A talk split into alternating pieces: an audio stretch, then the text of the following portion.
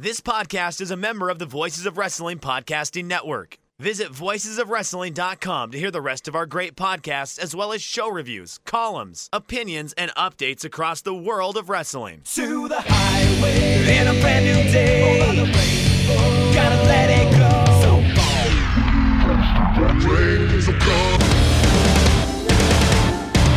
Fast to freedom. Stars tonight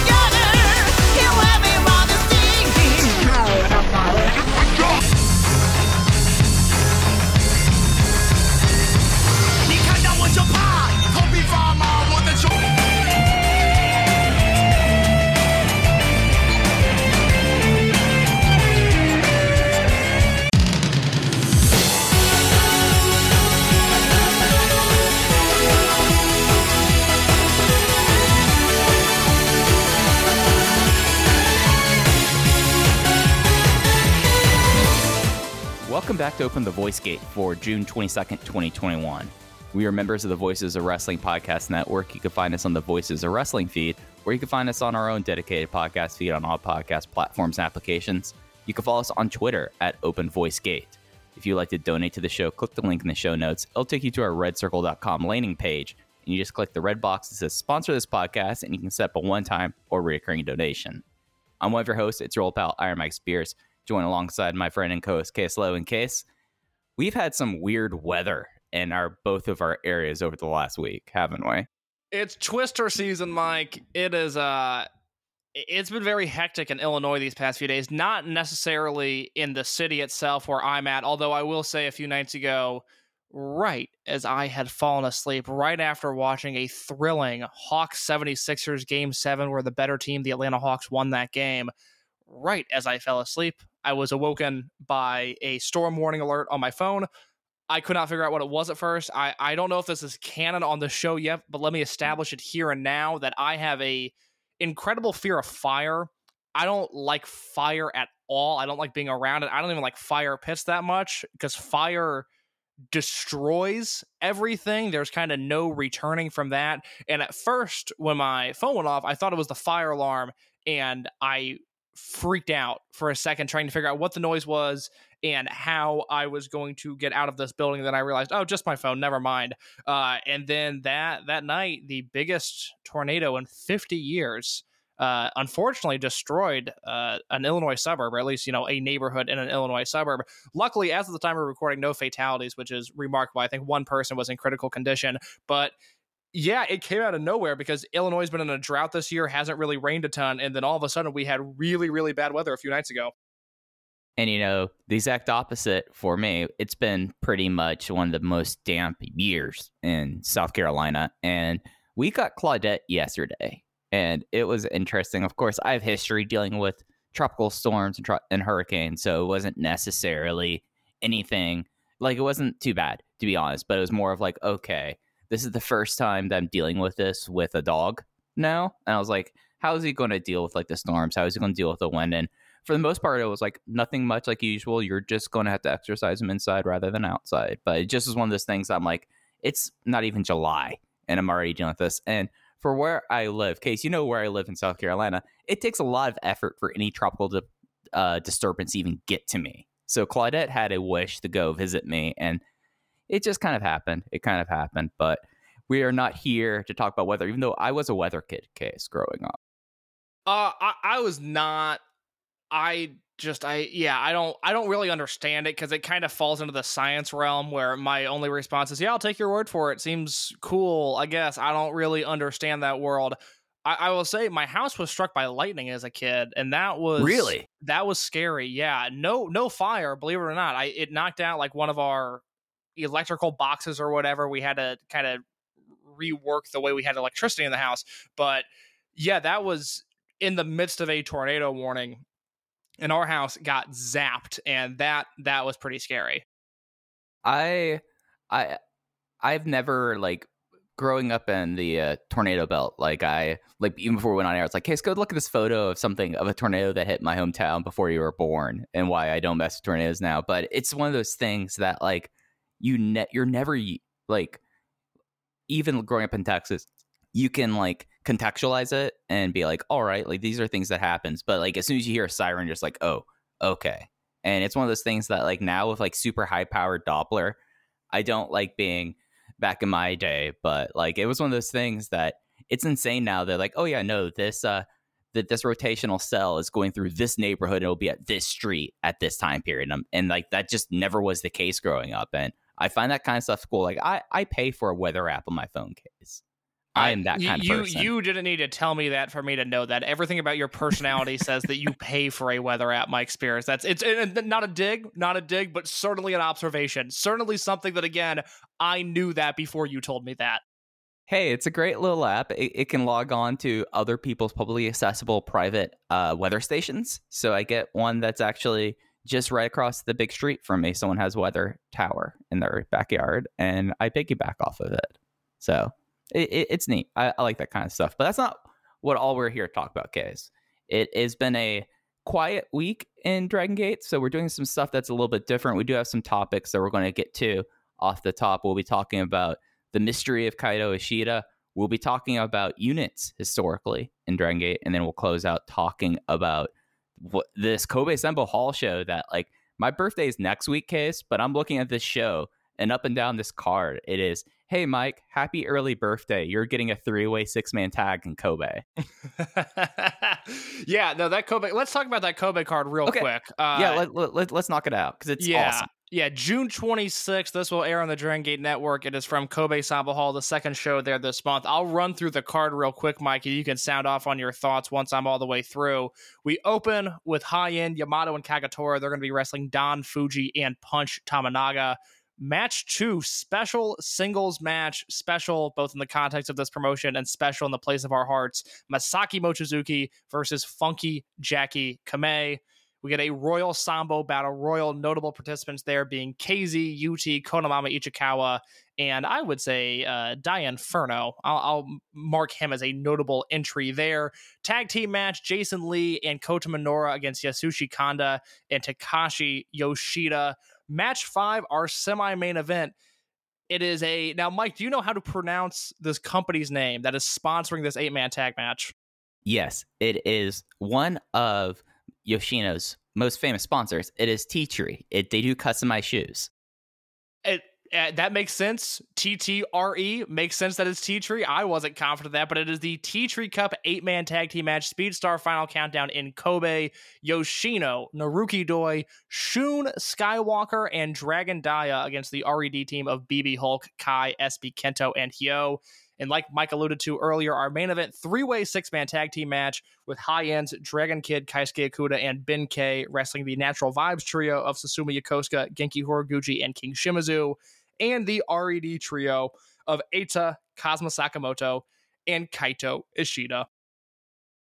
Yeah. So just everything on this card really to me is stuff that I'm incredibly fascinated in. I mean, Don Fuji versus Yamato and Kagetora, like Don Fuji and Yamato just have like this chemistry of like these two guys just like getting rowdy with each other. So that'll be something to watch out for in that first match.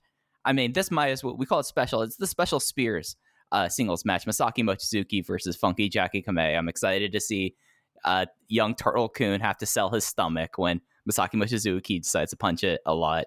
Interesting that you brought up Dia Inferno for that because the person who kind of stood out to me in this was La Estrella in the Sambo. Oh yeah, I guess that's fair. I I I feel like was he in the uh the one earlier this month? I don't remember. I I do have my notebook in front of me. I since we didn't have any shows, I have not I I didn't have it open, but I I want to say that Estrella has been in these battle royals before, if not the one earlier this month. He was not in the one earlier this month, but yeah, that didn't jump out to me. This seems like a place where, you know, uh, look, quite honestly, I don't really want him in that Speed Star match because I really like the tandem there of Skywalker and Dia. And Minoura and Lee are busy on this show as they continue to establish a more permanent tag team. So yeah, that's that's where he ends up there, and that is that is going to be very interesting. Again, he'll have Diamante in there. If I was a betting man, I would say if they don't make their entrance together, my guess is they are going to ex- spend an ex- extended amount of time with one another in the ring. Diamante and La Estrella kind of doing what they do best. But if those two get separated, all of a sudden now you're dealing with La Estrella and perhaps Problem Dragon, perhaps Yosuke Santa Maria, perhaps Shachihoko Boy, and I don't know what that is going to look like if that happens. I, I mean, the real sickless choice is Super Shisa versus La Estrella. I hope Super Shisa stretches him. I think that'd be tremendously entertaining. Yeah, and then like as you said, um, Minoli reuniting against Kanda and Yoshida. Uh, you, you know the unaffiliated team is there. Kanda when he wants to work is great, and we've been charmed by Yoshida's face turn. Is just one of those things that the nice thing about Yoshida's face turn was was he was with Masaki Mochizuki. Yeah, so there's the difference there. We liked Yoshida's face turn because he was teaming with Masaki Mochizuki. Yasushi Kanda not exactly jumping off the page there, but I will say, boy, that's that seems like the uh the start of a new unit forming either right before or right after Kobe. You throw Kanda, Yoshida, and like we've been saying, Mochi Fuji, and maybe a fifth guy, maybe a sixth guy, and and that feels like it's going to be a unit that fills out there. and, and, and like this is what we always like this this card is a perfect example of us saying four members in a unit is an issue five and six that's where you could have the real fun here because you look at this card and because of having all these people in the units you're able to have Minolina tag match La Estrella doing his thing and then Shun and Dia in this uh, final countdown match then you look at uh, natural vibes you get to have the trio in the main event and then you could intersperse them throughout the card. And it's just like one of those things that like, you look at this and you're like, okay, no, this makes perfect sense why you would do this. And then high end, high end now you you have a tag team in the opener and then you get to have the main event there. And it's just you need to have at least five people in a unit. Like that's when you're able to really kind of balance the card around that. But yeah, no, Speedstar eight man tag, uh, T tree, whatever, final countdown, in Kobe. Do you think we get to see a new move bequest this weekend? I, I think that's absolutely the direction they're going in. Now, your memory with this stuff is a little bit better than mine. Has Dragon Dia been gifted a move by Masato Yoshino yet? He has not. Just so that everyone is keep the fresh in memory. Kamei got the Torbellino, UT got the Missile Senton, Jason Lee got the Sling Blade, and uh, Estrella got the Komori, the his choke. So there's still a lot of stuff left. There's of course Lightning Spiral. I mean that's the big one. Uh, both versions of the Sol Naciente, uh, another space, and I think those are like the, the three really big moves he still has left outstanding. This is a pretty abstract question. I don't I don't think there's an answer to this, but you would know better than me. Is there a specific move that you would attach to the Yoshino versus Dragon Kid feud that can then be, I guess, given to Dragon Dia? Well, uh, th- that's where you had a lot of work with the Bible. And that Okay. it was like there was that because then he would be able to do the from jungle out of the Bible. So maybe he could get the from jungle. Yeah, that'd be cool. I, I like I said a few weeks ago, I really thought on this show we would get some sort of KZ and Doi interaction so KZ could pin him. We talked about when they ran Sambo earlier this month, KZ pinned Mochizuki, and I was thinking like, well, they're gonna have him beat Mochizuki, they're gonna have him beat Doi. Unfortunately, we can't get Pac in for one of these shows, so we can kind of pin all of the guys that he's lost Dreamgate challenges to. Instead, you get KZ in the Battle Royal, which is odd. I guess I'm assuming he's going to clean house there. It would be great to see KZ get the cane push in this Royal Sambo Battle Royal and just start eliminating everybody. uh, hopefully, the only thing KZ and Kane have in common, both in the ring and out of the ring. But I, I, I would be interested to see what's going to happen there. But I don't mind Doi and KZ being separated because I think this Speedstar match is really, really cool, and I look forward to watching that. Yeah, and then the main event. It's a three way six man tag. What's there not to love about this? Like with a with a, I mean that's an A team for RED, Eita, Shida, Sakamoto. That's Yokosuka, Horiguchi, Shimizu, uh, Horiguchi, and Shimizu, and then Dragon Kid, Okuda, Benkei. There's no holes in, in that nine man lineup. That is all home runs there. Yeah, uh, and it's something that when I look at this match, uh, obviously the one title match that's not spoken for at Kobe World Pro Wrestling Festival is the Twin Gate. So just like looking at this, I mean, Genki Susumu getting a title shot maybe out of this. Genki, Susumu, Susumu, Shimizu, Shimizu, Genki. Uh, any of those combinations would not surprise me. Yeah, because Benkei and Dragon Kid, that's just a little bit too abstract, and I feel like that Dragon Kid's going to be tied to Yoshino that weekend, anyways.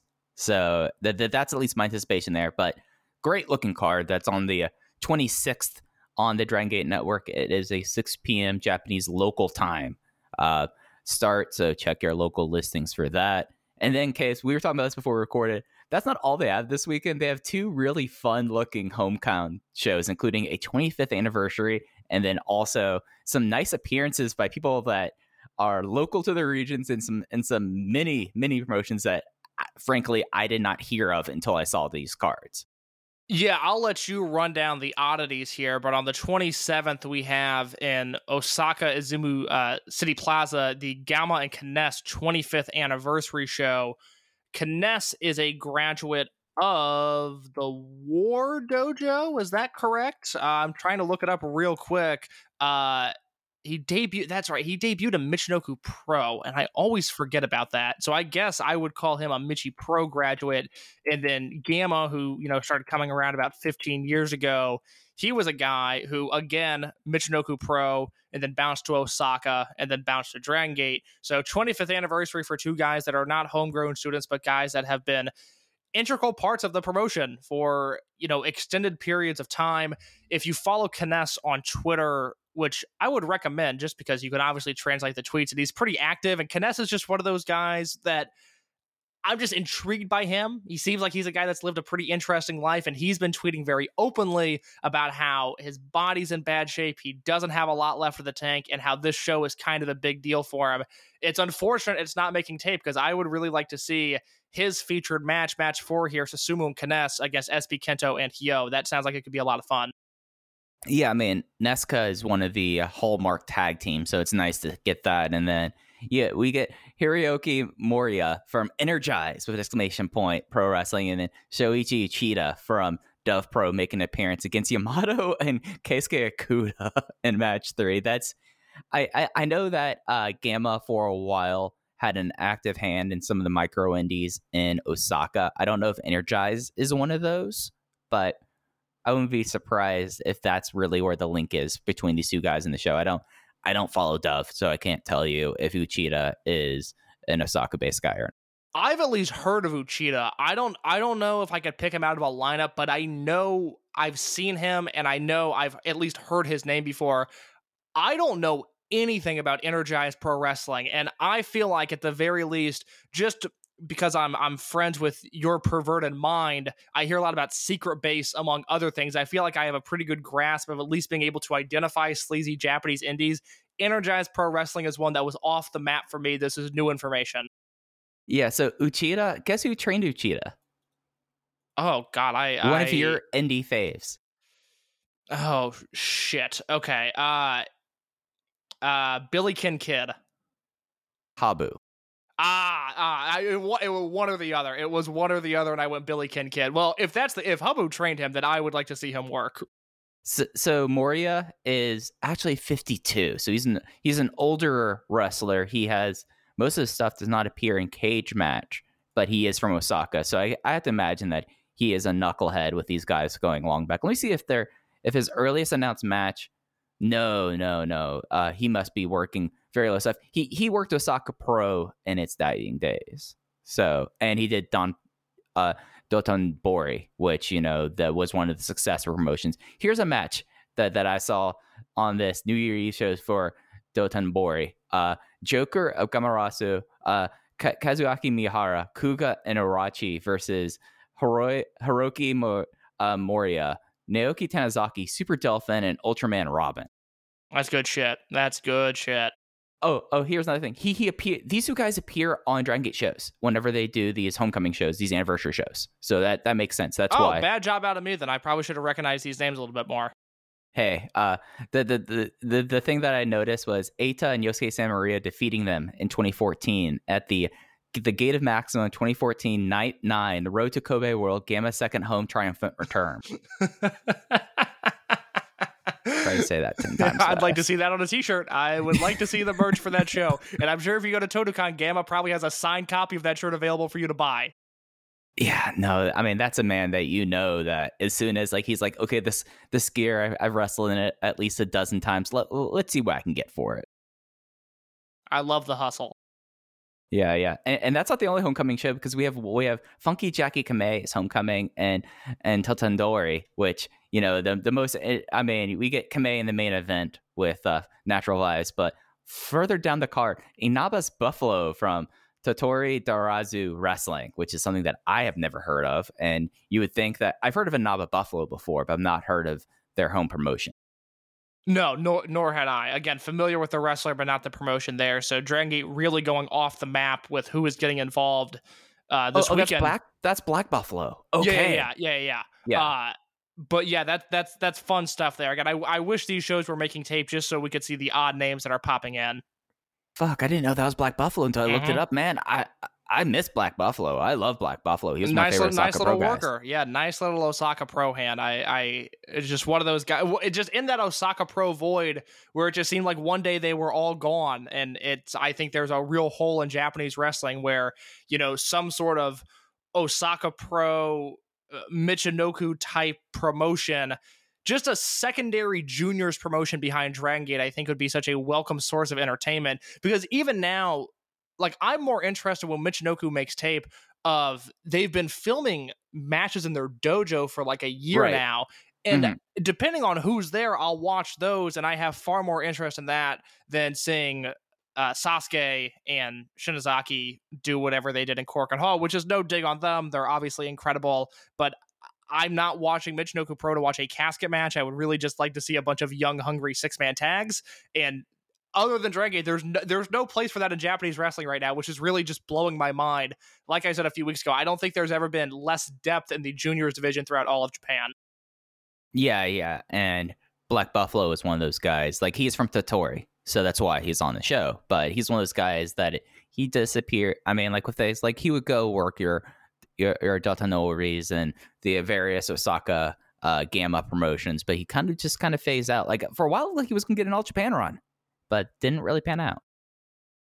Mike, let's quickly talk about Kaito Ishida. This saga seems Yeah. to be concluded, but I wanted to bring it up here for those that maybe don't follow us on Twitter at Open Voice Gate, for those that were a little in the dark this past week. A week ago, June 16th, I was uh, sitting in my apartment and I started seeing a flurry of tweets from various fan accounts of people that live in Japan that I follow. And these are, I, I've tried, I'm sure I'm way off base on, or at least I'm missing a bunch of guys that are on the radar, but I have tried to follow a bunch of, of hardcore Dragon Gate fans just so I can get a feel for what they're into, people that are based in Japan. And I started seeing a flurry of tweets about Kaito Ishida and how it seemed like he was departing from the promotion, how uh, there were rumors about whether or not he was going to stay. There were rumors about whether or not he was going to go to, uh, well, I, I blanking on the name of the Ladette promotion. Uh, Uh, great. Yes, that's right. Yes, it looks like GLEAT, but it's great. Uh there are a bunch of rumors there that that he could possibly be going there. I sent uh Kaito Ishida's Instagram story, which kicked off all of this. I sent that to two different people that speak the language, uh, and then I sent it to Mike, and I was like, "Hey, this is something to look into. It seems like Ishida's hinting that he wants to leave the promotion, or is leaving the promotion, or has left the promotion."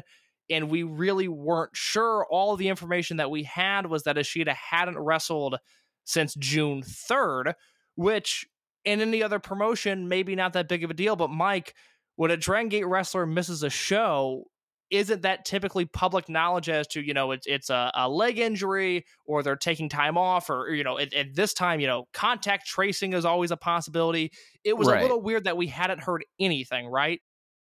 Yeah, and the, there's two things about it that I just provide more context. Uh, Ishida's not an active social media person.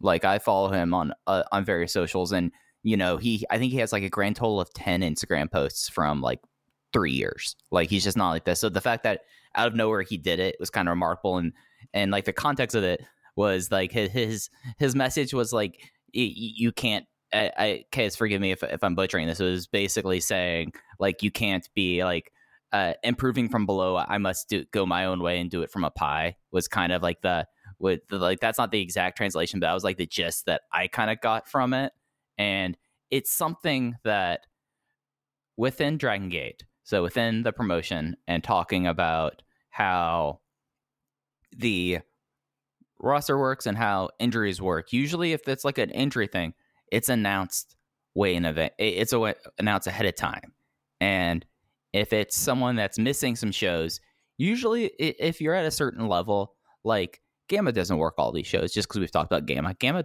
does not work all the shows. He mainly works things that are taped. Uh, Kenichiro Arai only shows up when it's Tokyo. So when they don't show up, that's nothing. L- like we anticipate that. But for when a Twin Gate champion has disappeared for a month, that's and when someone that is in what's considered reasonably good health, I would say. Like he had his neck injuries, but nothing really since then. Like it, it is notable, and we both did our work after doing this. Like it, I, I think the thing that talking about the next step, it was very mixed messaging when we both reached out to our sources within the promotion. Well, th- yeah, that's the point that I want to emphasize here because, uh, and this is I, I, as a weird bone to pick. It's not targeted at anyone specific, but I did see some chatter once it was confirmed that Ishida was staying with Dragon Gate of uh, us getting worked or falling for a storyline, whatever it was. We reached out to two company sources immediately. One of whom was like, "Eh, this doesn't seem right, but I will ask," and one of whom was like, "Yeah, I don't I don't know. And when there's that level of murkiness within Dragon Gate, that is that is cause for a story because again, this is a well-oiled machine. This is pretty much a family operation, and the fact that we had any sort of like, well, it could be something was enough Yeah. for us to go forward and, and make that story public. With I, I think the other thing being, and this is where maybe our stance differed from other people that started talking about the story was we saw a lot of, you know, oh, is Ishida going to go to New Japan? Is he going to go to Noah? Is he going to go to All Japan? Look, I would love to see Ishida in New Japan. I think that'd be cool as shit. There's no logical pathway for him to get there. Uh, to our understanding, it's not like he and Shingo are boys. And also, that's just not how New Japan operates. You know, they could have raided Dragon Gate years ago if they wanted to. They haven't done that. I don't think he's going They have there. a pretty good relationship about that kind of stuff. Yeah, too. exactly, exactly. Uh, all Japan would make no sense. Noah, he'd fit it. He'd fit like a glove in Noah, but I, I, I would fly to Japan and prevent him from going to Noah if that was suddenly a possibility. He does not deserve to be in that juniors division. Uh, the option there was that his best friend, as far as we know, still is Takahiro Yamamura, who is involved with great, you know, Shima's, you know, Shima's bubble, whatever it is and that seemed like a very logical jump for uh, for Ishida to make, at least to us. So we thought there was a little bit of smoke to the fire there. Yeah, and as well, uh, it's worth noting that Dragon Gate and people within the Dragon Gate roster have gotten particularly close to kickboxers over the last few years. Like we had the appearances that happened earlier this year when they weren't at Kobe Sanbo Hall. I'm blanking on the uh, other Kobe venue's name right now, but Great has a UWF division. Kaito Ishida is someone that is that is known to like have a predilection towards kickboxing. It would not make it would not be unheard of in this promotion for someone to leave and go enter that.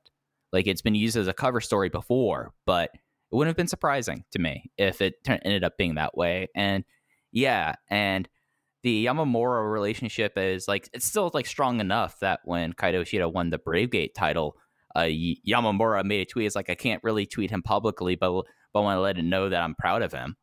So like it's still a very strong relationship there. And then yeah, Shima is a one. Uh, I think is the vice president of Great.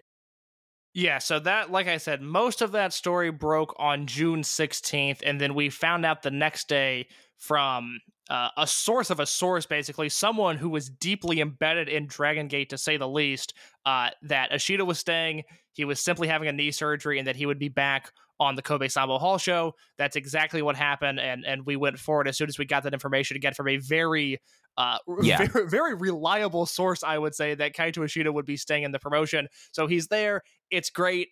I won't pay uh, much attention to it going forward. I assume anything he posts on social media until he pops up elsewhere means that it's it's going to be a storyline that he's going to be staying in Dragon Gate. But Yeah. I feel like it was at least worth clearing the air about. Right. Yeah. And it, it's something that I will say I uh, defend our sources, our sourcing on that. Like in the moment, the the people that we've reached out to before we had the confirmation that he was returning are people that don't that have no interest in working us, I would say, or working the uh, Western or international fan base. So it no, I wasn't didn't, even, I didn't want to post it because I don't. I, we don't do news with a Z here. Okay, you sat on the Dragon Gate OWE split until it was public. months? Really, yes. I mean, For two months? but- Yeah. yeah, exactly. Uh, I was like, ah, shit. This seems like it could be something, and I don't really want to deal with it. Uh, but I'm, you know, he's staying. That's what matters. Uh, is Yeah. there anything else you have to add on Kaito Ishida before we talk about the best units of all time? Yeah, so the only thing that I say is like knee, like just for like the, the thing that was described to us was very minor knee surgery, which to me, I have no understanding about his health records. I'm not a doctor, but as someone who's watched a whole lot of sports in my life, if you have a very short knee operation that you're back within a few weeks, it's usually your knee's been scoped. So that's why I'm wondering what it was. Yeah, no, no have- I- confirmation though. That's just yeah, I was gonna say. I, I, I don't have any idea either. All we know is that we heard that he had a, a knee operation from someone within Dragon Gate, and then that's what Dave uh, in the Observer mentioned as well this past week. So Kaito Ishida's wrestling on the Kobe Sanbo Hall show. He's in an excellent, excellent looking match, and I look forward to seeing that. Absolutely. Support for Open the Voice Gate is brought to you by Manscaped, who is the best in men's below the waist grooming. Manscaped offers precision engineered tools for your family jewels. They obsess over their technology developments to provide you with the best tools for your grooming experience. Manscaped is trusted by over 2 million men worldwide. We have an exclusive offer for our listeners 20% off plus free shipping with promo code OTVG at Manscaped. In case this perfect package 3.0 that they sent us. That now no we've had for a while. We've got some time to really like put it through the paces and i have to say that the thing that gets to me about the perfect package and the and the lawnmower 3.0 is just like the fact that at a certain point it, it it's reliable. You're able to like use it in the shower. You're able to like have the flashlight and it's easy to clean and it's one of those things that you, you don't necessarily see with like products that are be used for grooming you know like they're usually pretty like okay, it works for a week and then it's done, or you're using a razor blade and throw it away. This is something that's that's relatively reliable. The LED light on the lawnmower is such a game changer. One of those that when I when I used it for the first time, I couldn't believe what I was seeing. It makes the shave so much easier, so much smoother, so much better, so much more efficient. And I'm a man that craves efficiency in my life. My experience, I've been getting out of the town lately. I've been going out quite a bit, and the Perfect Package 3.0 not only has the lawnmower, like you mentioned, but I can't go anywhere now. I refuse to get the mail in my own apartment without first applying the crop preserver, the anti chafing ball deodorant and moisturizer. Look, I use deodorant on my armpits every day. How could I not use it on my the smelliest part of my body, my balls? Because hey, man, they did stink before I got this this crop preserver. But my man, uh, things are going pretty well for me right now, and I have the boys at Manscaped to thank. That's why I would recommend getting the perfect package 3.0 kit, manscaped.com, with your promo code OTVG. When you're shaving your junk, I want you thinking of me. I want you thinking of Mike Spears, and I want you to have a good time this summer. That's all right. So have a good time. Get 20% off plus free shipping with promo code OTVG at manscaped.com. That's 20% off plus free shipping at manscaped.com and use the promo code OTVG. Unlock your confidence and always use the right tool for the job with Manscaped. My confidence has been unlocked, Mike. I'm feeling real good right now. Case, I, I was going to say this during the read, but I'll let you know that in the Discord, there are a few things that are as popular as the Case Low dating update that you've been giving in these ad reads and the fact that you're hot to trot and you know man of the town you know everyone appreciates these updates you know everyone's happy for you and it's only through manscaped that you you've unlocked the right tools for the job Look, I don't totally understand what Discord is still. I refuse to use that app. I cuz it just I am at the as much communication as I can handle with the world right now. I will say I loved the interaction on the at Open the Voice Gate account last week, at Open Voice Gate on Twitter, because when we weren't talking about Kaito Ishida, a pillar of the Young Core of Dragon Gate, possibly leaving the promotion, it was various people tweeting at us that they enjoyed my dating stories or tweeting at us their favorite Elliott Smith album. And I really liked the chaotic mentions that we had going on last week. It was it was a tremendous time. Uh, I, I will say I don't I don't know if I have any uh, grandiose updates for this week, other than the fact that uh, the the person that I've been seeing for the past two weeks, uh, we're gonna make it a third week. We're gonna keep on going, and we're gonna see how it goes. And I'm a pretty happy camper right now. that is your Case Low update brought to you by manscaped Mike, let's let's do something that we've never really done this on the show. I was talking to you about this before we went on the air. I don't feel like I've ever seen anybody write about this. I don't feel like I've seen any grand discussions on this in the past. Of course, if anybody was going to be if anybody was going to write about it, it would be you or I, and we haven't done it. But we had a dead week here, no shows to review. We previewed the Kobe Sanbo Hall show coming up this weekend. We had some time. We thought, well, we could watch some Masato Yoshino matches. We've been doing that. It's been a blast. We're going to make sure to do a few more of those before Kobe World. But I thought, you know what? let's do something uh, not necessarily outside the box. It's not the most original idea, but it's an idea specifically to Dragon Gate that no one has touched. And Mike and I are going to run down what we think are the best 10 units in Dragon Gate history. We have, uh, we're, we're going to rank these by way of, you know, overall match quality, their aesthetic, and their influence on the promotion. Or I guess if Mike wants to go crazy and say, eh, you know, just to the rest of the wrestling world, but we're going to do this. This sounds like a fun idea, and I would love to know what your number 10 is. All right. So the way that I've done this is that I do have my top 10, and then afterwards I'll bring down my almost, you know, my honorable mentions, just missed the cut. My number 10, uh, as is traditional with these kind of things, you go for a vanity thing for number 10. And this is one that I really believe it had such an important position in the promotion because because of this unit, one person really kind of found themselves and then became the uh, wrestler that they are today, and that's Tozawa Juku. Interesting. Not a unit that I ranked. Did not, not think even, so. Yeah, not even one that I particularly thought about. So, uh, please, your your thoughts on Tozawa Juku. So Tozawa Juku, the, the the case for Tozawa Juku, and there's no case you could ever make for it to be above a vanity pick. To be clear, it's a unit that only really had tag team and Triangle Gate success, and most of that happened without their nominal leader, Akira Tozawa.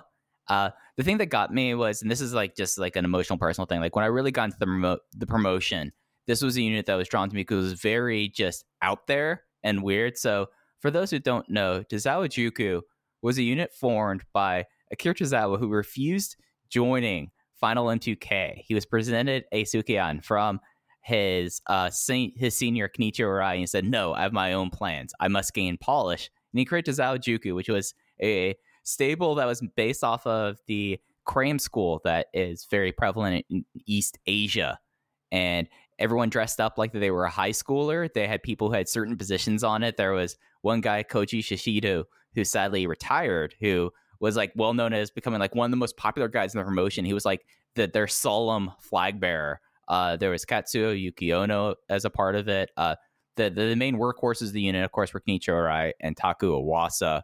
Uh, Anthony W. Mori was a part of it at one time as well, and was a Triangle Gate champion with them. I believe. No, no, it was Shinobu who was the Triangle Gate champion as an assistant. That's right, Triple Six is Shinobu, and then also known as the final unit in Dragon Gate for one El Generico, and they had a climax in one of the uh, better Triangle Gate matches, I would say, of all time, them versus Zetsurans, where it was unit versus Triangle Gate match where Akira Tozawa lost all the weight from the metallic the, the metabolic brothers because Shima liked hazing and he was really focused on it and he had like this great feud between Tozawa Juku and Zetterans leading up to this uh, big Triangle Gate match where like he was able to pull back in Anthony W. Mori to team with him one time because Anthony W. Mori is like, I don't need this anymore. I'm Anthony W. Mori. I'm the elegant prince. There's no reason for me to be here.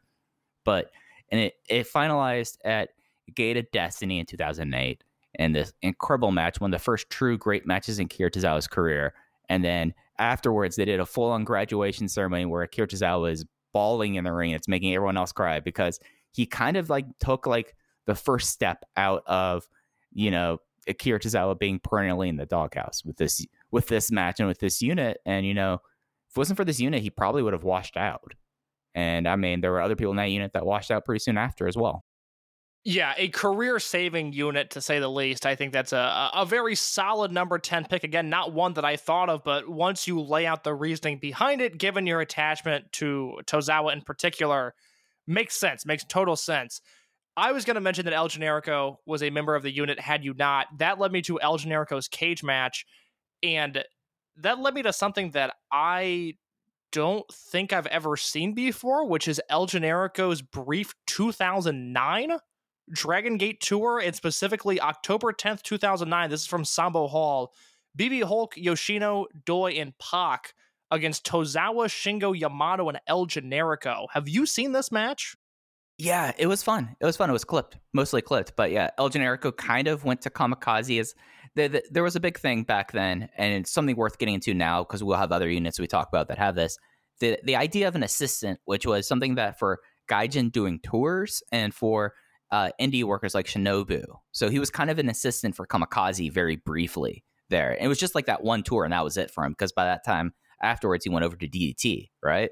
Yeah, yeah. He worked eight matches on this tour and then did the European uh, invasion tour with Dragon Gate as well. So the the show in Spain and then the show for WXW, I guess, with WXW in Germany. And then, yeah, from there, he ends up in DDT in 2011 and begins that career there. I uh, that's I did not realize he worked a 2009 tour. I would love to know, I guess, just that alternate timeline where Generico works for Dragon Gate USA uh, earlier than he did because he shows up in 2012, but by that point he's already in DDT. There's no way of him doing Japanese tours for Drangate because he's you know a, a, loyalist to DDT at that point. But I God, I would have loved to see him on those first few Dragon Gate USA shows, and I did not realize that he worked uh, in Dragon as late as he did. This is also the time I will mention what I think is one of the most important what ifs in the last 15 years of wrestling history. The fact that Generico wanted to book the Young Bucks in DDT, but DDT only had money for one Jackson brother to fly over. And the wrestling world as we know it would look drastically different if the Young Bucks ended up in DDT. And I think about that, Mike, constantly. Yeah, and I mean, we'll, we'll talk about a unit, at least on my list, I think they're on yours too, that the Young Bucks were assistants for. So it's very interesting the ways that the Young Bucks' uh, time in Japan could have drastically changed. And you know, if they were able to get that second plane ticket, who knows what the wrestling world will like? Like that's like a real sliding doors moment. Like uh, of everything we talk about today, that is like the truest sliding doors moment I can think of. Oh God, it's it's yeah, it's it real. It's something I really do think about a lot because it really it changes everything. And I, I would have, you know, look, I have my issues with DDT, but 2012, 2013 DDT and 2012, 2013 Young Bucks, I would have liked to have seen what that looked like. As for me, Mike, speaking of Akira Tozawa, my number 10 unit in the history of the Dragon system, I'm awarding it to Monster Express. Is this a unit that you have in your top 10? I have them at seven. Alrighty, we'll hold off on our Monster Express discussion then. All right, so then I guess moving up, my number nine, and I, I had these two linked as this, but I'm putting this one at nine and the other one at eight is Junction Three. Junction 3 just missed the cut for me, just outside of my top 10. So once again, you have the floor to talk about Junction 3. I mean, you can't talk about this like unit without like also talking about Blood Warriors, but I'm just gonna focus on Junction 3. Uh just like when they executed the Junction 3 versus Blood Warriors year long feud, the way that they kind of filled out the sides and the and the, the chemistry that kind of developed between members of that unit is just so special. I mean, that's how Yokosuka Chome came about, the original Jimmy's tag team of Kagetora and Susumu came out through this. And then you had like this was like a big moment for like both Pac and Rich Swann stepping forward as well. It was a very interesting unit because very visibly both Yamato and uh, Masato Yoshino they were a part of Junction Three, and they were like important members of it, but they definitely were not. They, they, they were kind of backburnered at this time, and and I mean the biggest thing about Junction Three is the fact that it was one of Masaki Mochizuki's Dreamgate title reigns, one of the best title reigns of all time, and it's one of those things that I feel like whenever they've tried to do like these huge wars, it will always be compared to Junction Three and Blood Warriors, just because like this wasn't a thing where, in retrospect, we could look at 2019 and then or sorry, 2020. And we could look at it in a way that it's like it was a three way war, but it kind of was all about RED in a way. This one, like both sides were very equitable. They both like went back and forth. I mean, like Gamma I felt like switched sides like three times during this unit, as did Cyber Kong, and just was like this. had had a great theme song. Had a uh, had a lot of people wearing green tights, and you know it's funny thinking about Shingo Takagi wearing the like the green trim on his his singlet back then, and you know, it just was like a strong face unit, and it's one of the ones that, as I said, whenever we're going to be comparing Blood Warrior or future like All Out Wars, it's going to be compared to Blood Warriors and Junction Three because of how successful that was as a feud. I think that's a, a tremendous point. When I think Junction 3, I think about the Mochizuki Dreamgate run, which might be the best Dreamgate run in the history of the promotion.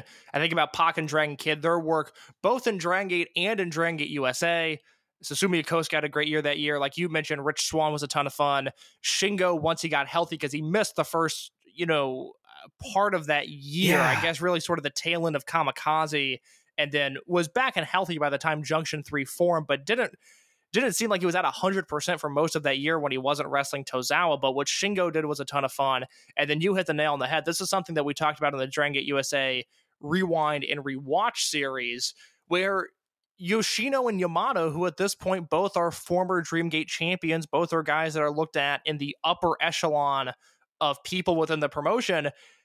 I don't have you know, that one Masato Yoshino Junction 3 match that I love, the one moment that Yamato has is the cage match from that year, which I think is one of the two or three best cage matches they've ever done.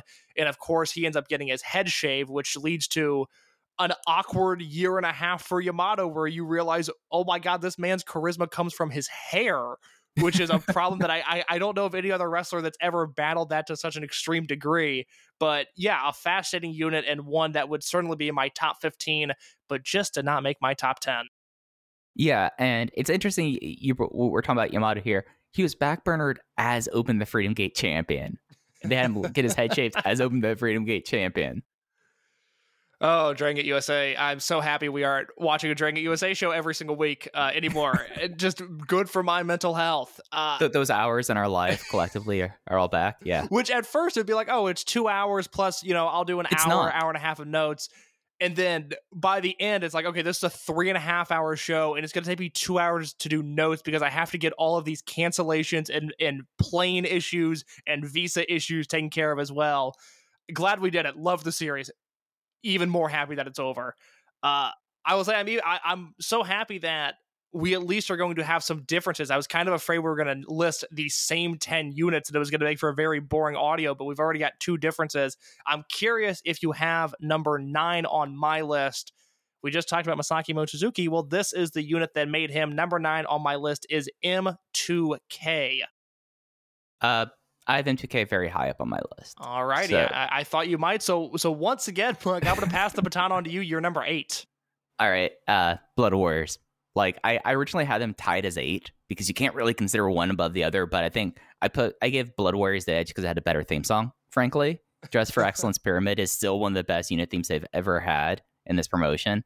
And yeah, I mean this is, and also I'll say like this unit gets a little bit more of an edge because it, I talked about Akira Tozawa just briefly there.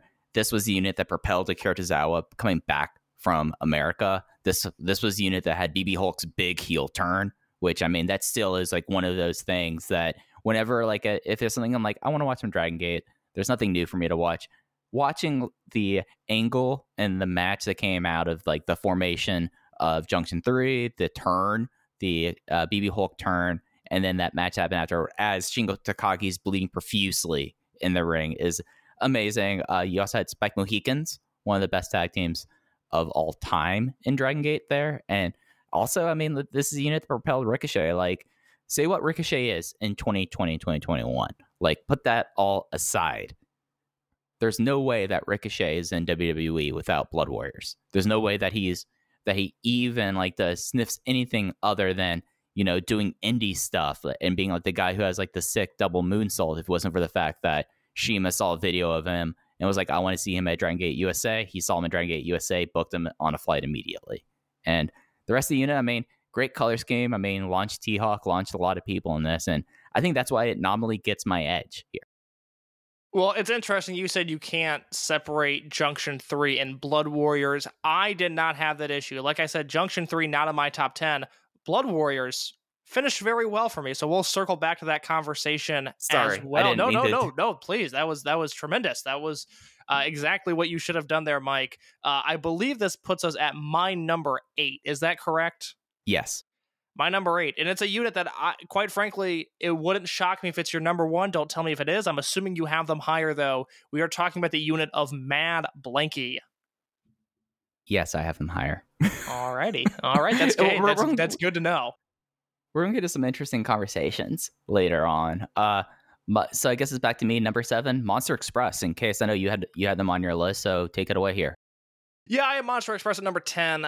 This is a unit that was strangely comforting, albeit unspectacular at times. I think the idea of Monster Express was perhaps more entertaining than the execution of Monster Express because once you get into 2016 and their final months as a unit where you had T Hawk and you had Shimizu, which was a tag team that I liked, but it was a long ways away from the core of Akira Tozawa, Shingo Takagi, Masato Yoshino, and I think Ricochet and Uhaa Nation really rounded that unit into form.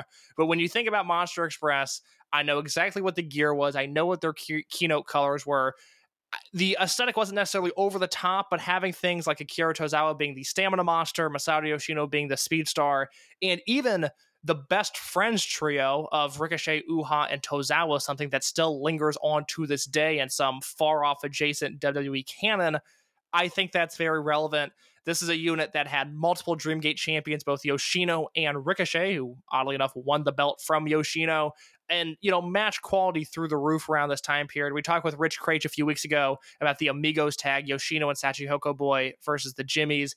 This is the best run of Tozawa's career, in my opinion. The KZ Bravegate match, all of the stuff he did with Eita and King of Gate in 2016, the Tozawa and Shingo versus T Hawk and Eita tag feud, which is one of those things I think just because of how hard that era of Dragon Gate has become to find and watch in any sort of accessible way. That is a feud that really gets lost due to time and just the lack of archives. But that stuff was so excellent. We had a three month stretch there where T Hawk and Eita who, you know, at times had credibility issues both as a tag team and as singles wrestlers, where T Hawk and Eita came across as stone cold killers. They were submitting Tozawa in particular left and right. And because of that, I think we ended up with, you know, at Kobe World 2014, one of the great twin gate matches of all time, T Hawk and Eita versus Tozawa and Shingo. You could, you know, run through a, a Monster Express compilation DVD, and you could throw all your four star matches, all your four and a quarter star matches, and it would be an insane DVD. And then you think, oh my God, we still have all this high end stuff that Yoshino did, and that Ricochet did, and that Shingo did, and that Tozawa did. So it's really an impressive unit full of great memories, memorable moments, great matches. Yeah, and, and I guess the only thing I would add is the way that I kind of did my list because I, I I like doing like tiers and like doing like lines in my lists. There's a line that I have basically between five and six that everything above five, uh, one through five, are just units that I feel like had no real weaknesses. Whereas like Monster Express ended with the heel turn of Shingo Takagi, He didn't have like the zombie rain. Like remember remember like that really awkward triangle gate rain that was Yoshino, T Hawk, and Tozawa that like they never defended the belts, but they were still I- Triangle Gate champions. I, I have it in my notes a legendarily solid Triangle Gate team with Yoshino, T Hawk, and Tozawa. To this day, it's the second longest Triangle Gate run in history. They held the belts for almost a year and they have like five defenses. It was right. they, they went, I think, from I, I don't think they defended the belts. If I have this right, I think they defended them in March of 2016 and then didn't defend them until World of 2016. There was like a four month gap where all of a sudden the Triangle Gate belts were just irrelevant in this promotion. Yeah, and it's something that like that kind of was the first real step back for the Triangle Gate division, I would say, in a way. That like because like you have two of the big six as your team, as your team champion team, they should be kind of predominant, like and the belt should matter a whole lot. Was not necessarily the case with this because it really felt like that there was a zombie team. I mean, the unit was a zombie unit. I mean, that Tozawa was leaving and they did not yet like kill off the unit, but everyone knew that that that, that Monster Express was going to end. And they added in Peter Kaasa. Peter Kaasa got injured. So Peter Kaasa joined the unit, but never really wrestled matches as a part of Monster Express towards the end. And then they kind of ingloriously got uh, ended before Tozawa's farewell at Gate Destiny 2016. Yeah, but still, top 10 for me, my number 10, and your number seven, just a unit that I, I think the world of, and that there are, there are days where I greatly miss their presence on these shows. Absolutely. So it's time for your number seven. My number seven, one, again, I'm not sure if you have these guys in your top 10. I'm sure it's a unit that you respect, that you admire, but I'm not sure if it was top 10 worthy for you. For me, it is my number seven, and it is the Italian Connection. So, Case, they are my number six. So let's just talk about it here. Wow. All right. Did not know if you were going to be as high on the Italian connection as me. Uh, I- I'll say some brief thoughts here before I pass it on to you. To me, the Italian connection is the full embodiment of the dragon system. It's young, hot men doing tricked out moves with a, a totally different feel, aura, and vibe than anything else that was going on in wrestling at the time or still. Nothing has felt like them before, during, or after. Case Low has called uh, GM Yagi a hottie. I'm gonna write this down in the notes. It's it's, it's official. It's on tape. I don't mind a bald man. I'm not saying Yagi could get it, but if you know, if he was charming, you know, crazy He things seems have happened. charming. Uh, yeah, He so that- hon- honestly, he seems like a delightful man. I'm sure. I I, I would love to know uh, what what Yagi's like in social scenes. Is this man married? We don't know. I I would like to have that information. Yeah, like the the reason why I had it so high is because, like as you said, like this is this encapsulates the Dragon system. You can't talk about the Toryumon 2000 project without like Toryumon 2000 projects is the story of the members of the Italian connection. Really, I mean, you have the idea that Milano Collection AT, and it's something that with how there's more interest into Japanese wrestling, which is awesome. I just it's just hard to impart like how special Milano was and he was at the forefront here. Masato Yoshino, who was like this was like the shadow leader of the unit because he was more protected, like as sexy Tarzan. I, really enjoyed Brother Yasshi. Like it's one of those things that he at that time, which is like so different. And then I mean, it launched like Condotti, uh, which is a Condotti Shuji, who is Shuji Kondo with it. It's just one of those things. Like it's a sad thing that the way it tailed off towards the end. That's why I, that's why it's six and not top five for me because of how it was and it's like pretty much into uh, Dragon Gate when it was just uh, Milano, uh, Yoshino, and Anthony W. Mori. But like you can't tell the story of Toryumon 2000 Project without talking about the Italian connection. So it's interesting that you say they kind of tailored off towards the end. And I think just in terms of the strength of that initial unit compared to how it ended, losing Shuji Kondo, losing Brother Yasshi to Aagan Iisou, the heel unit at the time, I think that's a fair assessment.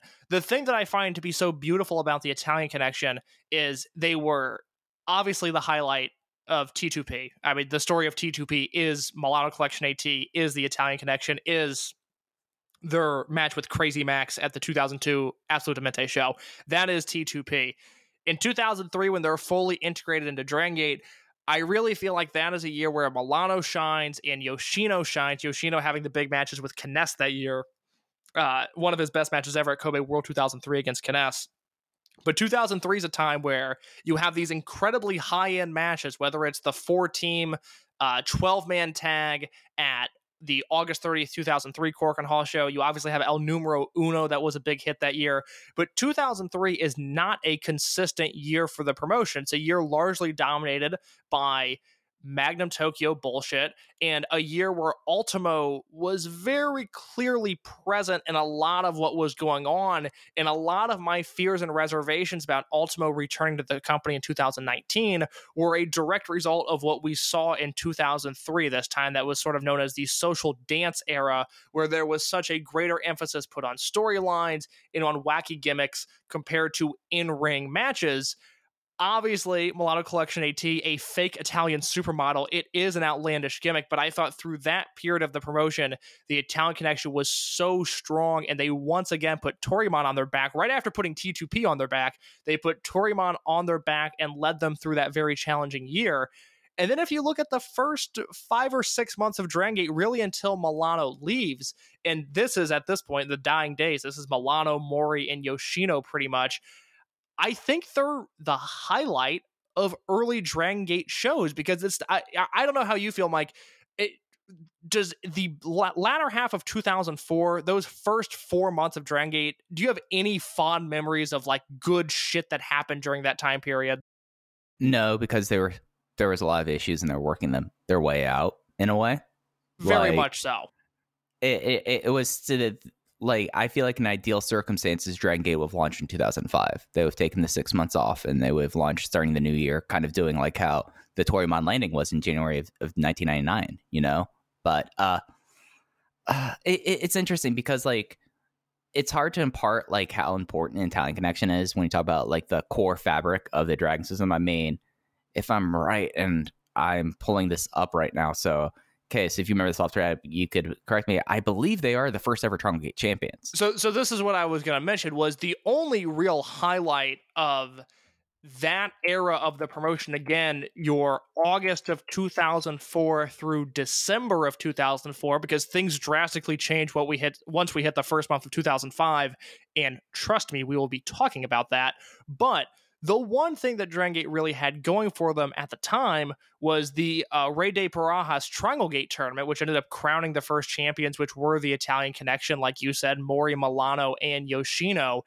And what we have on tape from those guys at that point was just a super fun run. They win the belts in November. They defend them uh, in a great pay per view match uh, against Aagan Iisou, Kondo, Sugawara, and Yasshi at the end of 2004 and then they make a defense in early 2005. I don't think that made tape. That doesn't sound familiar. No. K-ness, Doi, and Susumu. Yeah, I have not. That that sounds that sounds excellent, but I have not seen that. Uh, but they really carry what the early early infant stages of Dragon Gate on their back. So you have three distinct eras where you can directly point to Italian Connection being the best thing in the promotion, and I think that's very noteworthy.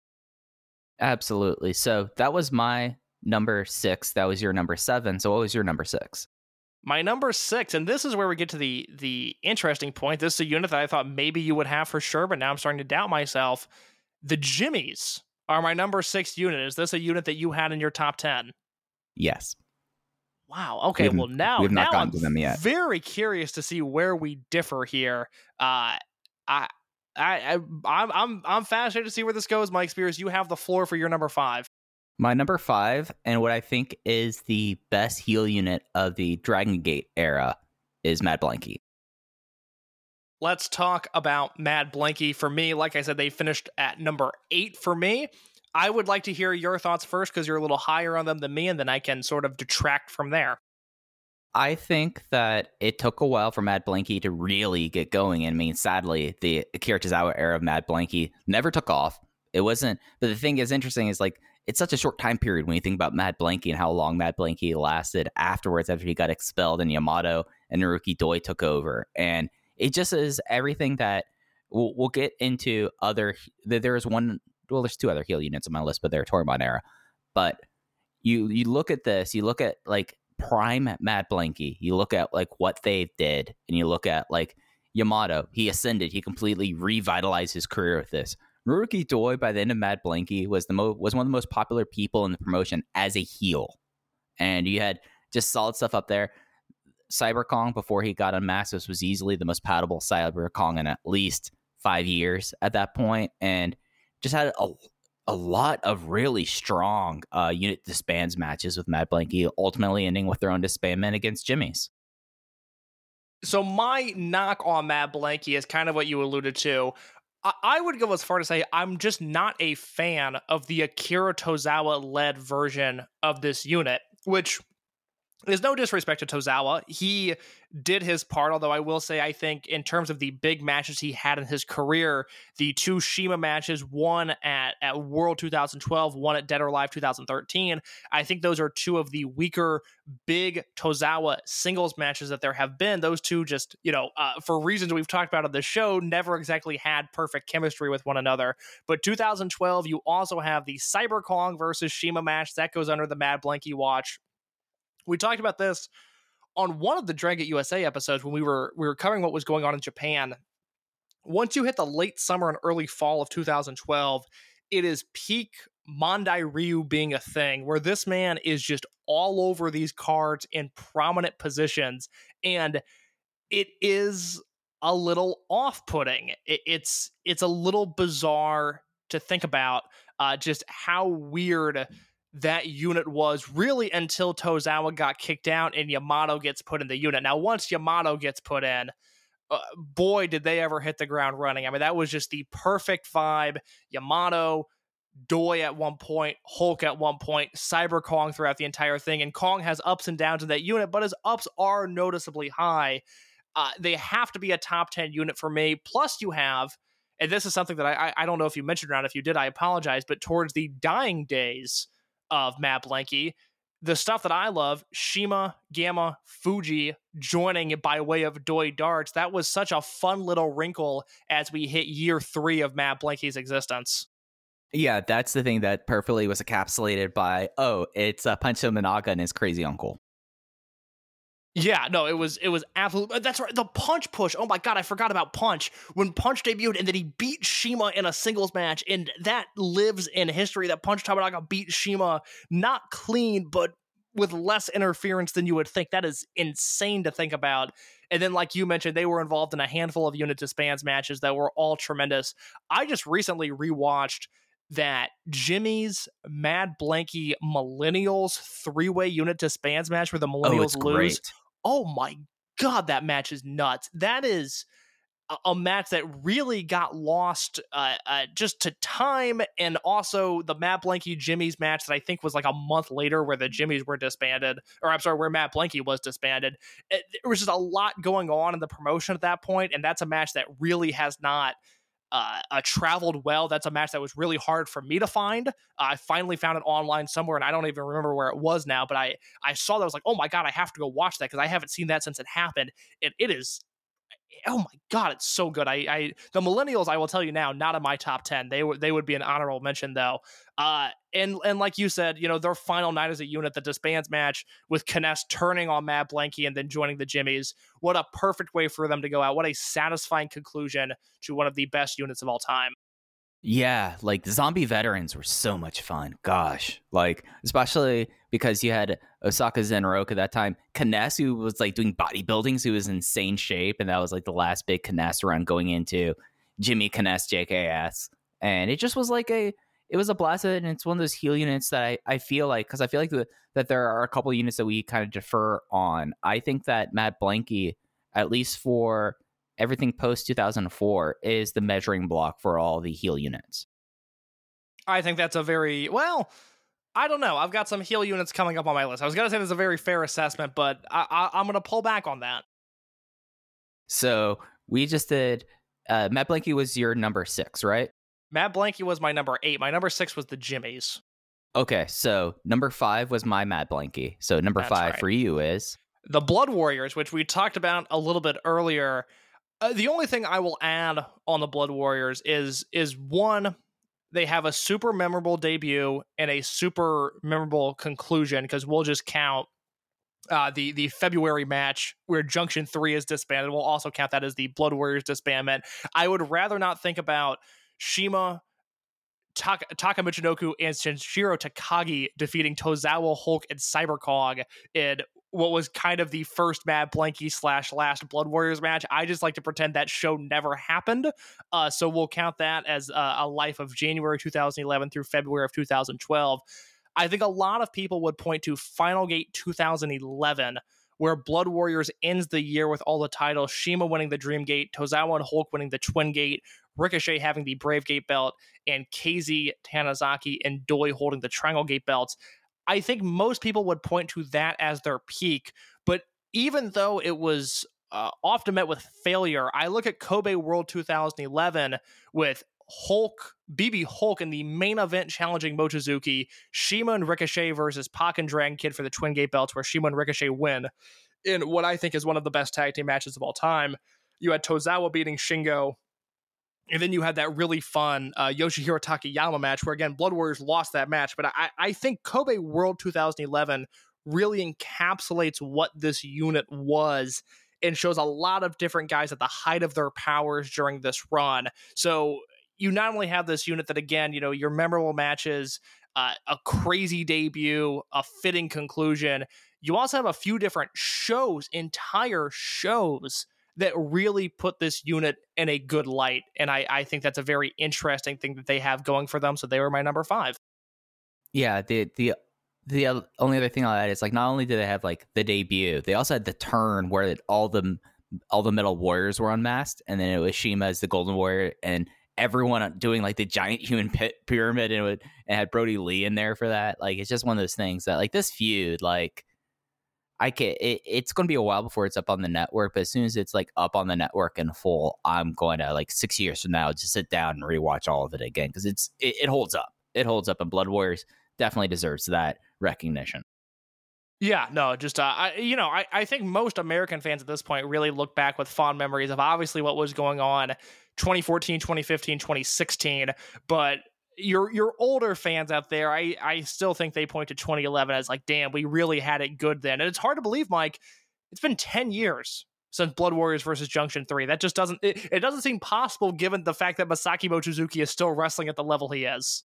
you know, it's just I think he's going to wrestle, you know, until the heat death of the universe at this point. You know, like it's just no one's going to stop Masaki Mochizuki, you know, until he decides he's done. You know, Yeah, o- only Masaki Mochizuki will stop Masaki Mochizuki.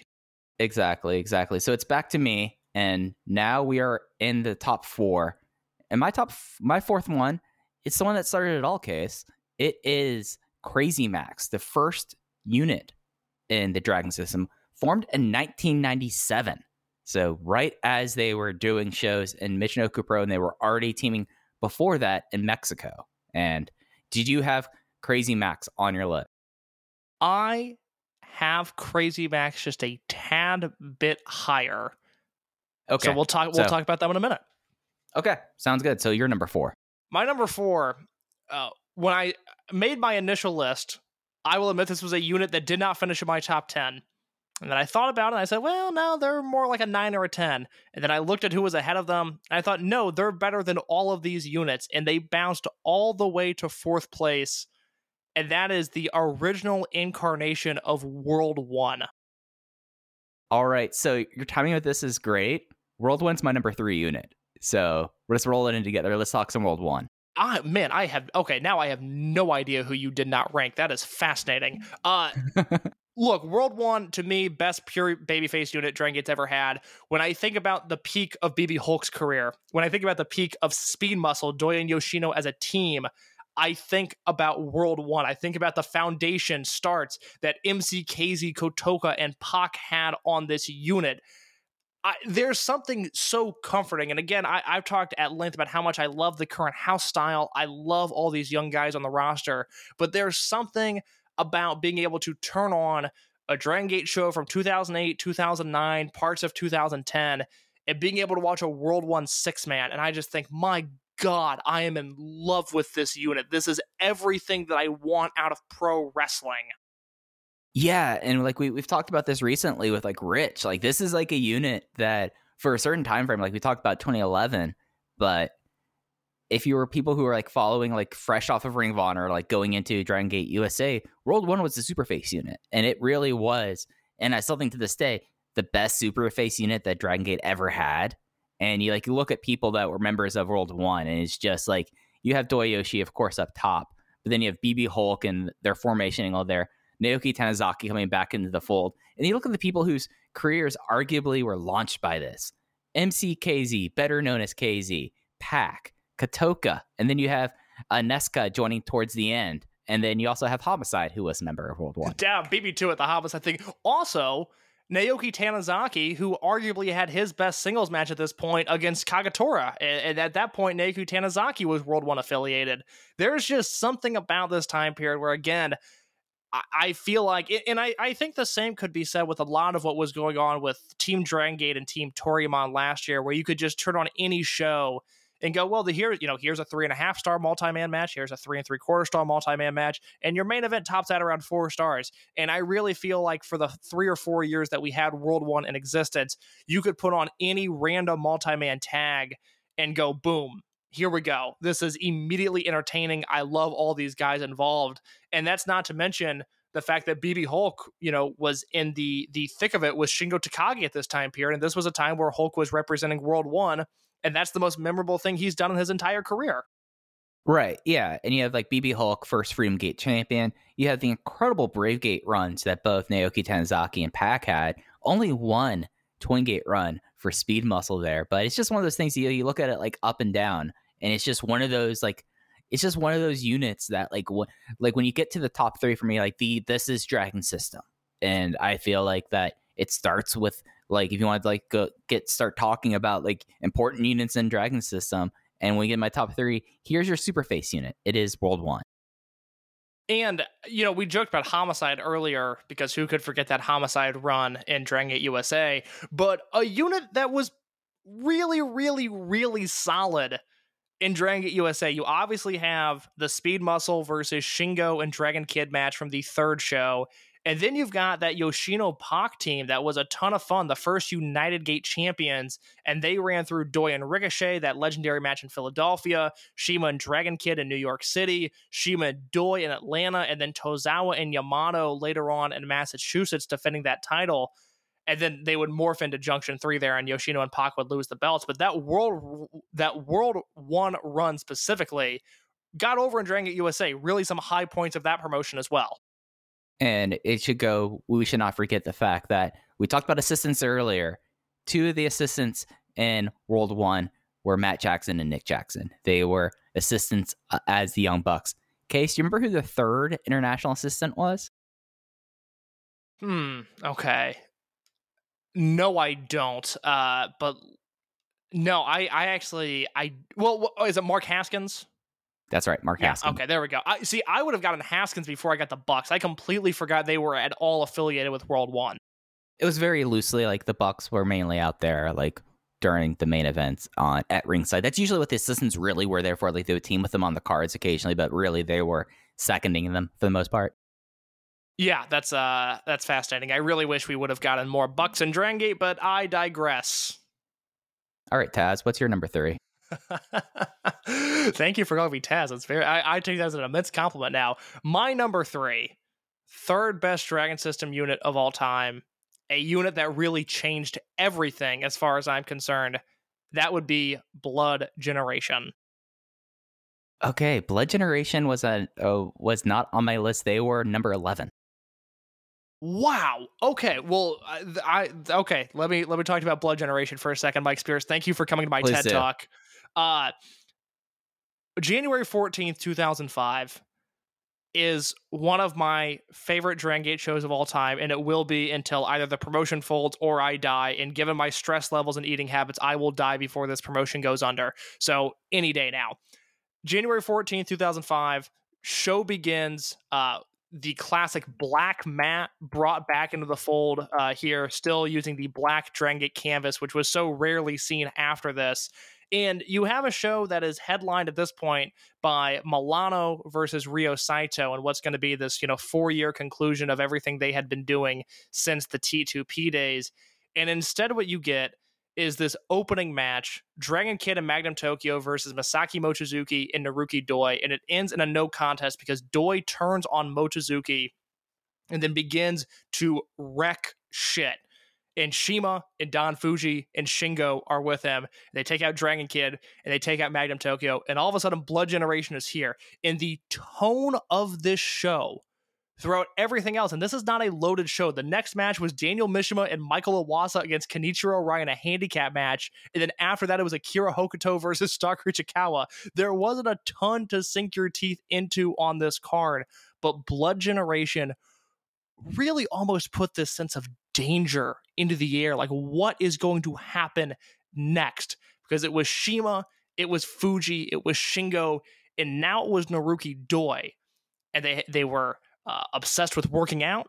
They loved fitness. They loved their hair. They loved their bodies. And they had a rule at this point no masked wrestlers, which is a really fun thing for a heel unit to have, where they said no masked wrestlers are allowed in this unit, which made Super Shisa an immediate target for these guys because Shisa was their boy and Waku Waku Fuji Land. Like they were cool up until everybody decided to turn heel and Blood Generation then turned this promotion on its head. I think the first six months of Blood Generation is probably as good as it gets for any unit ever. You have multi-man matches, you have Shima and Saito, which is like a year-long feud in Dragon Gate that not a lot of people talk about, but they spent 2005 giving Ryo Saito big, notable televised TV wins over Shima. And it, it worked to some extent because by the end of the year, Saito feels like he's over to an incredible extent. Around June, Magnitude Kishiwada comes in, which is great, but it's also a masked wrestler and they, the fact that they like threw that part of the blood generation story away still kind of bothers me it's just like, kind of lazy storytelling from what i would expect from dragon gate kishiwada comes in i'm a fan of them i think he's great it does change the tone of the unit a little bit Mhm. and I think from there, everything that Blood Generation does for the next year and a half is good, but not great. 2006 is, you know, full on American influence. Uh, the borders are open. We want all of these wrestlers to come into the promotion. A lot of them, whether they be Matt Sydal, Roderick Strong, Jack Evans, they end up somehow affiliated with Blood Generation, and that's good. Those are all good wrestlers, but again, it wasn't the original feel that this unit had. Of course, of course, Kobe World 2006, headlined by Shima versus Magnitude Kishiwada in a no ropes match that was later dubbed. And I, I just heard Jay say this on an old podcast I was listening to. Uh, the Shima Masturbation Festival in Kobe, and Yeah. this is really peak Shima ego. And it, it brings things down. It's a bummer because this is a unit that ends up just really petering out they, they don't have a disbands match. They don't have any real big conclusion. They actually just wrestled final M2K, and then both of the units said, okay, we're done. We'll see you guys next month. And then things just uh, reshuffled from there. And it's a real bummer because, again, the first six months, but I'll even give it the first year, an unbelievable unit. Yeah, and it's the thing that like Gamma just kind of brought the unit down to a slog, and you had all the the stuff there because it all really became then it became about like Shima and Gamma not getting along, and it just really kind of like did this, and then Muscle Outlaws came out. That Muscle Outlaws was another unit that was a honorable mention for me.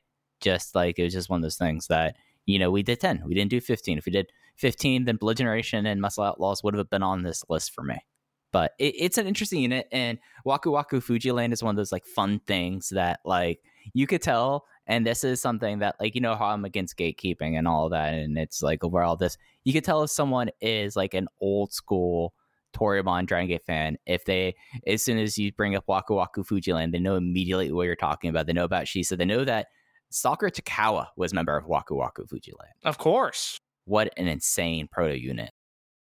Yeah, no, uh, a, a bizarre time period in the promotion. Very much rep- just it's like good implication of like, oh, this was Dragon Gate in 2004. We had some stuff to figure out.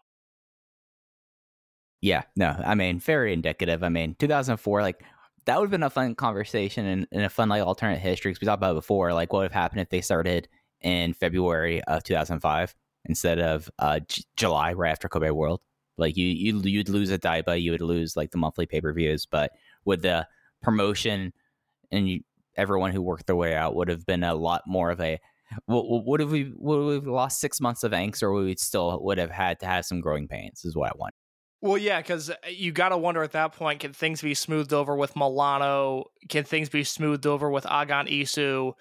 What's Magnum going to do? Is Magnum going to piss somebody off in that time off? Uh, Mhm. I'm, I'm very glad things worked out well, we know the answer did, to that third one. That third one, we know the answer for sure, for sure.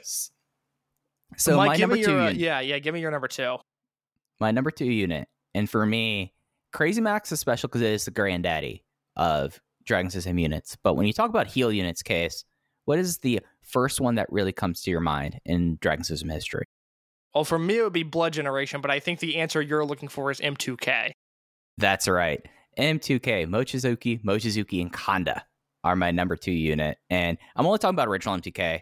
It's one of those things that, you know, it had so many permutations because of how powerful M2K was. Like, there's a reason why, like, they had Shin in M2K and why they had Final M2K. It was because M2K was that important. M2K was, like, that powerful. And the, and the whole aesthetic with Masaki Mochizuki and Susumu Mochizuki, who we all now know, Susumu Yokosuka, and Yasushi Kanda, uh, Susumu and Kanda were already a tag team in that second class of Dragon System guys. They won the Yamaha Cup where they won scooters, which you know that's that was very funny. Electric scooters because the M2K entrance is one of those things that I was so glad that it happened on the reunion show and that there was the live Gaora feed, so you could see it with the original theme song there. They all come out on the Razor scooters. The only people who have ever made Razor scooters look like badasses. They come out in their Sukiyan jackets. They come out with with their sunglasses on, and it's just like absolute badasses, baddest of the bad. Uh, the double ring out committee when Darkness Dragon comes and joins the unit, and when Genki turns heel, that was just like those five guys in the unit just completely completed, and it had my favorite. Two of my favorite matches in Dragon System history come out. The first one being uh, the Mascara contra Mascara, uh, Darkness Dragon versus Dragon Kid. What's the other one? Oh, the other one, I really like the hair versus hair match. I really do. The the the uh, Shima Mochi one from 2001. yes. Wow. Okay. Yeah, that's you're you're very high on that. I, I like that match, but uh, uh, not as much. I, I don't have a ton to add here. M2K was my number nine. I am obviously not counting Final M2K, Shin M2K, any of that nonsense. I am counting though the 2013 revival when they did K-ness, Susumu, and Mochi versus Doi Swann and Shachihoko Boy and Cork and Hall because that match Mhm. fucking kicks ass. I love that match so much, and I am counting that as original M2K canon. Uh, their 2001 is unreal. Shima versus Mochi. Uh, I think you get the Mochi versus Susumu match. That might be early 2002, but I'm going to count it here for the the sake of proving my argument right. You get the Yeah. first real great uh, nine man three way tags in 2001 as well, and M2K is a giant part of those. The, they will be referenced on the final Dragon Gate show. They are integral to the promotion, and it's great to see. Uh, whereas Crazy Max has not been erased from history, but for obvious reasons, it's really hard to celebrate the legacy of Crazy Max now. M2K lives on, and it's great to see. Yeah, and we talked a little bit about K-ness and his shape. I hope that before he goes, we get to have at least one more like Darkness Dragon match. Like, I'm still mad we didn't have like the uh we didn't have an all dragons match when we had the opportunity to case. You know, getting Ultimo, uh, Dragon Kid, and Dragon Dia on one side. Then you have Darkness Dragon. Then you could have uh, uh Dia Inferno. I don't know who the third dragon would be in that case. There, I, I guess Problem Dragon. You put Problem Dragon there, and you just have a dragon match. I feel like that, or Bukudama Dragon. We we'll, we'll put Shimizu back under the mask for that match. Yeah, we had that weird. uh It was Doi Yoshino and Yamato, and I, I had to look this up just to figure out the exact participants here. But it was Doi Yoshino and Yamato versus Darkness Dragon, Dragon Kid, and Ultimo. That was in September of 2019. That ended in a no contest. And I can't imagine what a bullshit finish they did there. Why Darkness Ada. Dragon couldn't take the pin? Yeah, God, uh, man, see, I had every right to be concerned in 2019. I was not, I was oh my god, I was so nervous about the fate of this promotion at this time period. Uh everything worked out it's okay, but I would I would like to see them load up on one more dragon match uh with all of the family dragons involved before K-ness calls it quits. Absolutely. So that was my number two. Who is your number two unit? My number 2 unit one that uh, you referenced just a minute ago, Crazy Max. Fitting that we talked about M2K and Crazy Max at the same time. Look, Crazy Max is as legendary as it gets. They made the careers of Shima, Fuji, and Suwa. Whether he wants to admit it or not, Suwa would not be where he is without Crazy Max. Um, uh, you know, God, they they are this promotion for the first five years, from '99 to 2004. It, it is a vehicle for Crazy Max, and at times that was a burden. At times it was a little too much, a little too much Shima in control and power. But my God, when they were on, uh, there's just nothing like it. Yeah, and uh, it's just one of those things that you like look at Crazy Max and like the big story about Crazy Max. Like I had my big thing about you need to have five mem- members. Crazy Max always tried to have five members in the unit. It just never worked out until Shingo Takagi came for the last three months. Like the members that were in Crazy Max that were ejected before the end. Well, well, Yoon stayed for a while, but Yoon was main, mainly injured. But you had Taro Sito, Chikawa had over a year in Crazy Max. Makoto, better known as K-ness, Chocoball Kobe were members of it. And I mean, it was so important that they, even when Crazy Max existed, and even the thing, they launched cra- mini Crazy Max and Toryumon X. Like, it's just one of those things. Like, this is the fabric. The fabric of the promotion and, and of the Dragon System history starts with Crazy Max. Like, it starts in Mexico with it. It's a real bummer that really other than the uh, they did like a mini revival in 2006 that was Shima Fuji and Shingo in a in a trios match and they booked them as Crazy Max there's been no real legacy of anything they've done since they broke up in 2004. You know, they obviously couldn't get Shima, they obviously couldn't get Suwa for the stuff during the 20th anniversary celebration. So we don't really have this, you know, long-standing crazy Max lineage to go off of. And I think that's a bummer because as we've seen, as I just talked about with M2K, it's really nice that at times you'll see them pop up and be referenced and be celebrated. And unfortunately, the same can't be said for Crazy Max. Well, I mean, Taro shows up, and when Taro has an open mic, all kinds of things happen. I don't I don't want to celebrate the Taru aspects of Crazy Max. that's not that's not what I'm here for, Mike. I mean, it, it, it was funny though. Lo- lo- Like going like, oh, we can't really translate all this promo. ah, so uh, Mi- Mike, do me a favor, recap your two through ten, please. All right, so my number 10 was Juku. My number 9 was Junction 3. My number 8 was Blood Warriors. My number 7 was Monster Express. My number 6 was Italian Connection. My number 5 was Mad Blanky. My number 4 is Crazy Max. Number 3 was World 1. And my number 2 was M2K. Is your number one the Jimmies? That's right. It is Wow. the Jimmies. Please, Mike. Uh, well, actually, it's your number one. Let, let me let me go first. Let me let me yeah, prep the yeah. runway for you here. Uh, for me, the Jimmies, I I feel like I'm always lower on them than everybody else, but they were still my number six. I still love them to death. They gave us King of Gate 2012 and Genki, Susumu and Kagetora tag team matches from the foundation of the unit through what they did with the Millennials and beyond. Uh, Sumo Fuji, another real highlight of the Jimmies. Uh, they're the best. I mean, they, in a way, you know, Italian Connection, like I said earlier, they represented the embodiment of the Dragon system with these young, hot men doing all this crazy offense. The Jimmies felt like a family, like a like a more encapsulated version of the overall vibe of the promotion, the overall like almost co-op that Dragon Gate is. The Jimmies were just a smaller version of that, and I do love that. Yeah, and to build upon your uh, Italian connection to Jimmy's thing, whereas these were, whereas the Italian connection were the the hot young guys doing awesome moves. Jimmy's were, you know, like the, these were your dads. They were a bunch of dads out there. They were always were having a good time. And the thing that gets me, and the reason why I put them number one is like I was never Jimmy's guy. I was never someone that like whenever Jimmy's were around, there was always was another unit that pulled towards me. Monster Express, especially, pulled towards me because of Akira Tozawa. I loved Mad Blankey. Like just like this this whole time period, like I had my preferences, but Jimmy's every night. I mean, all six of them, like throughout the time, like they were having like these incredible matches. Susumu being able to get one up on Shingo Takagi and and defeating Mr. Selfish. So like this is like like I know like WWE the idea is like we create stories, we're telling we have moments here.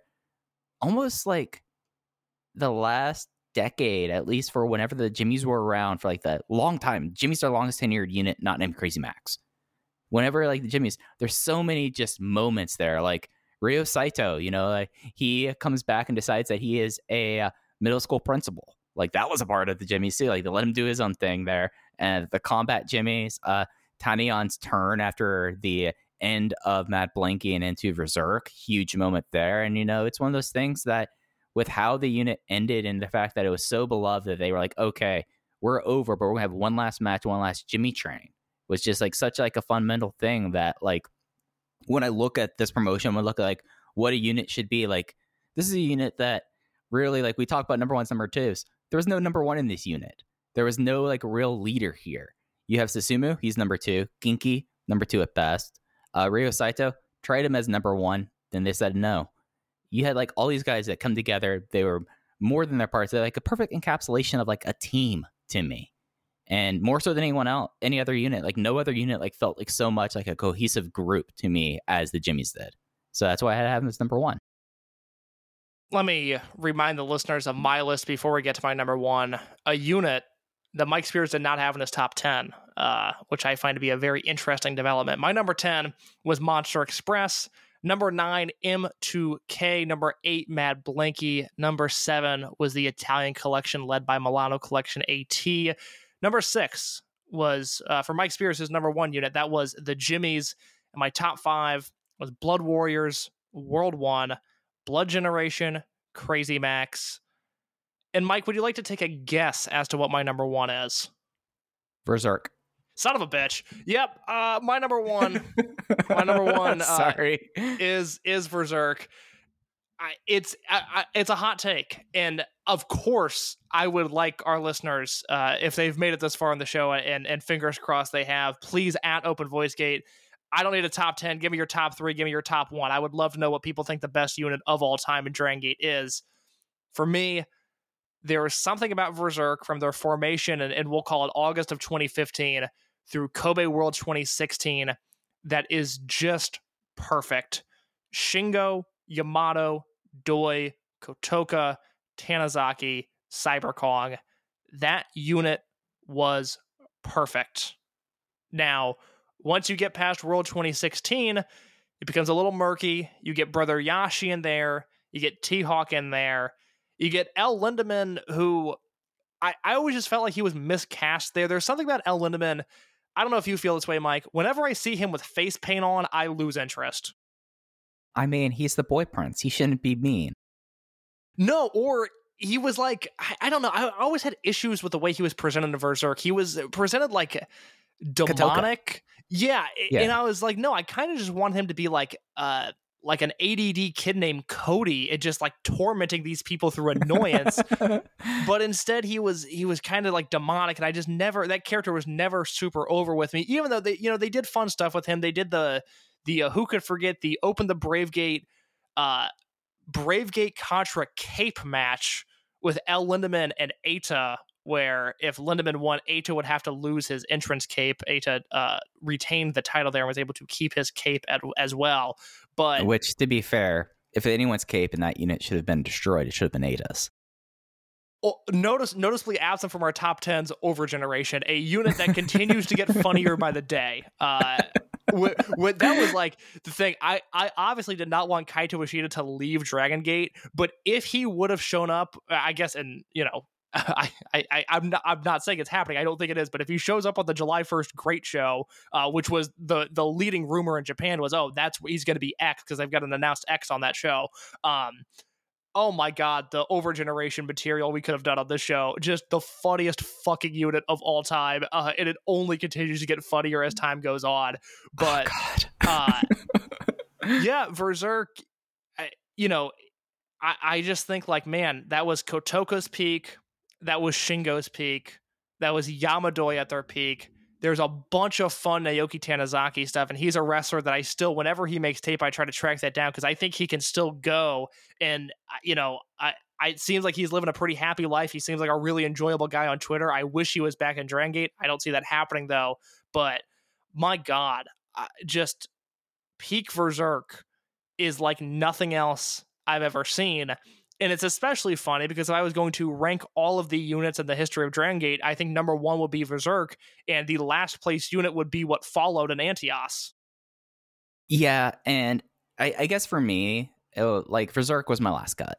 Like Blood Generation, Berserk, Mu- uh, Muscle Outlaws, and New Hazard were my uh, were my honorable mentions. Uh, like everything you said is absolutely true. For me, it just got to the point where like you had like all the Shingo Takagi versus Ryo Saito stuff. The Antias thing kind of just bled. Berserk bled into Antias, so the end of Berserk to me very much is like and like I lump those two together in a way, and I know it's not necessarily fair, but that's just how my brain operates.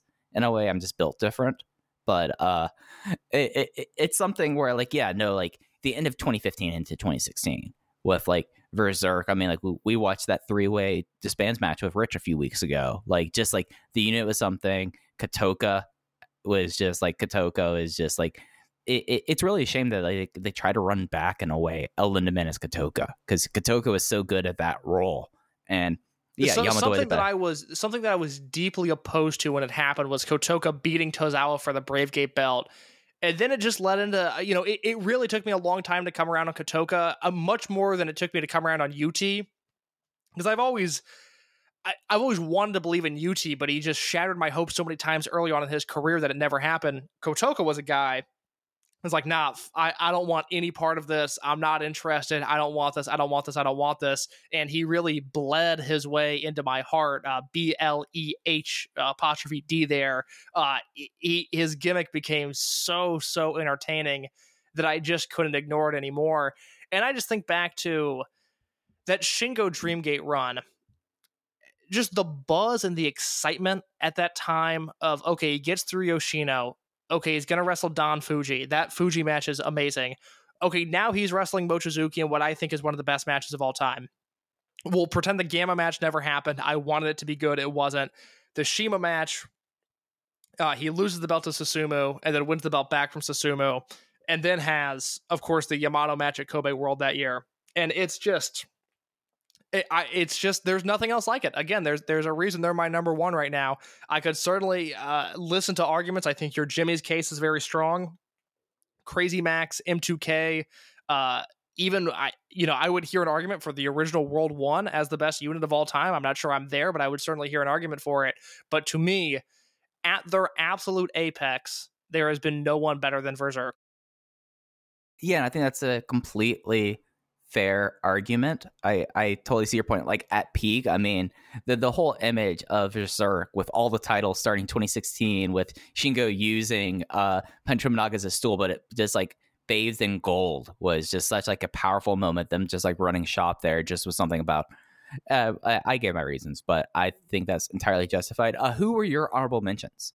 So uh, I, I I'll give you a few here of honorable mentions. Do Fixer, who I I thought you might have. Uh, I they just missed the cut for me. Junction Three, like we talked about earlier, the Millennials, and I don't know if this is a hot take or not. I'm not sure where exactly they would fall, but if I was going to do a top 15 of all time, I think RED would be in my top 15. I could entertain that. I mean, I feel like that they would be latter third, like they'd be 11 to 15. Yeah, yeah, but yeah. I, but if, if we count them, if we count their existence as starting with the Kazma Sakamoto debut, a month later you get Pac. You spend that whole year with Pac, which look, I you know I did not like the Eita versus Dragon Kid stuff. I did not like RED versus Ultimo, concluding with Eita versus Ultimo, but there was a lot of other stuff that I liked. And into 2020 and beyond, I've been a big fan of everything they've done. I think they have to get credit for Eita versus Doi at Memorial Gate. I think they have to get credit, obviously, for the unit disbands match last year. They have a sneaky great legacy. It's been a very frustrating uh, a time for them.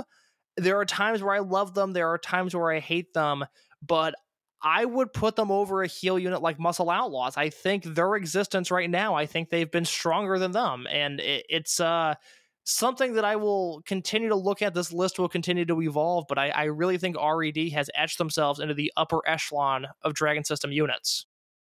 so, so let's play with that for one second. I know we're getting perilously close to hour three territory here, but just just closing out. Yeah, you say RED is someone that you could project out to be in a top 15, maybe moving into a top 10. Taking a look at like the current the current units, of course, natural vibes is, is a weird one to kind of discuss. High end is too new, and masquerade is just, you know, we're only now seeing full masquerade. Is this like the only unit that you think can kind of like you could project out? Because the only other one I could think of is like you can start talking about natural vibes now. Yeah, I think Vibes is the closest behind RED. We have a lot. I think there's a lot that's un unknown with natural vibes. What what is KZ going to do at World? What is Kamei's role going to look like in this unit going forward? What is UT going to be able to do as a member of Natural Vibes? How how long are Susumu and Horiguchi going to be able to hold up? They certainly have the makings of if this is you know a six man combination that is existing for another three years, and KZ is the Dreamgate champion, and you have Susumu, UT, and Kamei revitalizing the twin or the Triangle Gate division, it, it wouldn't shock me at all. Uh, there's just we we haven't seen enough of them, and I don't know what to do with that yet, but they would certainly be close there. Uh, Masquerade, I think, has been a tremendous success. I look at them almost in like I don't. Uh, this is gonna sound like a dig at them, and it's not. But like, I'm a big fan of Dia Hearts, which was that BB Hulk led unit. It was Hulk, Mochizuki, Shimizu, KZ, and Dragon Kid. A blip on the radar historically, but a unit that in the moment was a ton of fun to watch. They constantly had good output. There were no real holes in their game. I look at Masquerade as a similar vibe where, you know, again, Hulk was the Dreamgate champion when Dia Hearts was in existence. Skywalker's the Dreamgate champion now. did they feel like the biggest thing in the promotion at any point? No, they did not. Were they consistently entertaining? Absolutely, they were. No, that, that that's an interesting comp. It's something I haven't really thought about with Masquerade so far. You know, and it's interesting because you have two Dias we're talking about there. Yeah, absolutely. I mean, look, I I love Dia Hearts. I was sad to see them go. I thought that unit was a ton of fun. That was a unit that I know was specifically very over with me. They didn't necessarily like, I, you know, nobody is going to do the Dia Hearts retrospective podcast in a few years, going, man, that big R Shimizu. Oh man, who could forget what he did, you know, in this tag match or whatever. But for me, watching it at the time, I was like, God, every match these guys have is really fun, and I think the same thing can be said about Masquerade now. Yeah, it's going to be interesting to see how these units kind of forecast out. I think that Masquerade has probably the more intriguing one. I think that high end, we kind of see how that's going to go probably uh, as a super face unit. But it's an interesting time, and I, I'm glad that we chose to kind of take a look back towards this. And you know, it's nice to remember some some units. Nice to remember some guys. Oh, hey, there's nothing I love more than talking to Mike Spears and remembering some guys. Yeah, uh, I was looking at a wiki while we were while we were wrapping up there because you brought up you you brought up Toryumon X a, a little bit ago, and I was like, okay, who are all in the third class? And it was something that like I forgot that Rase was a member of Toryumon X. This, Mike, this different podcast. I, I promise we're going to get to this one day. We can't go to the Wikipedia of Toryumon X, or we're going to be here for a very long time.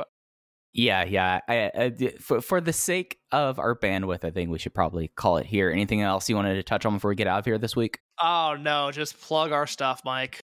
All right, you can follow us on Twitter at Open Voicegate. I'm at Fujii Heya with two eyes like Don Fujii. Case is at underscore in your case. If you'd like to support the show, please use promo code OTVG at manscaped.com. That'll get you 20% off and free shipping. But that's going to do it.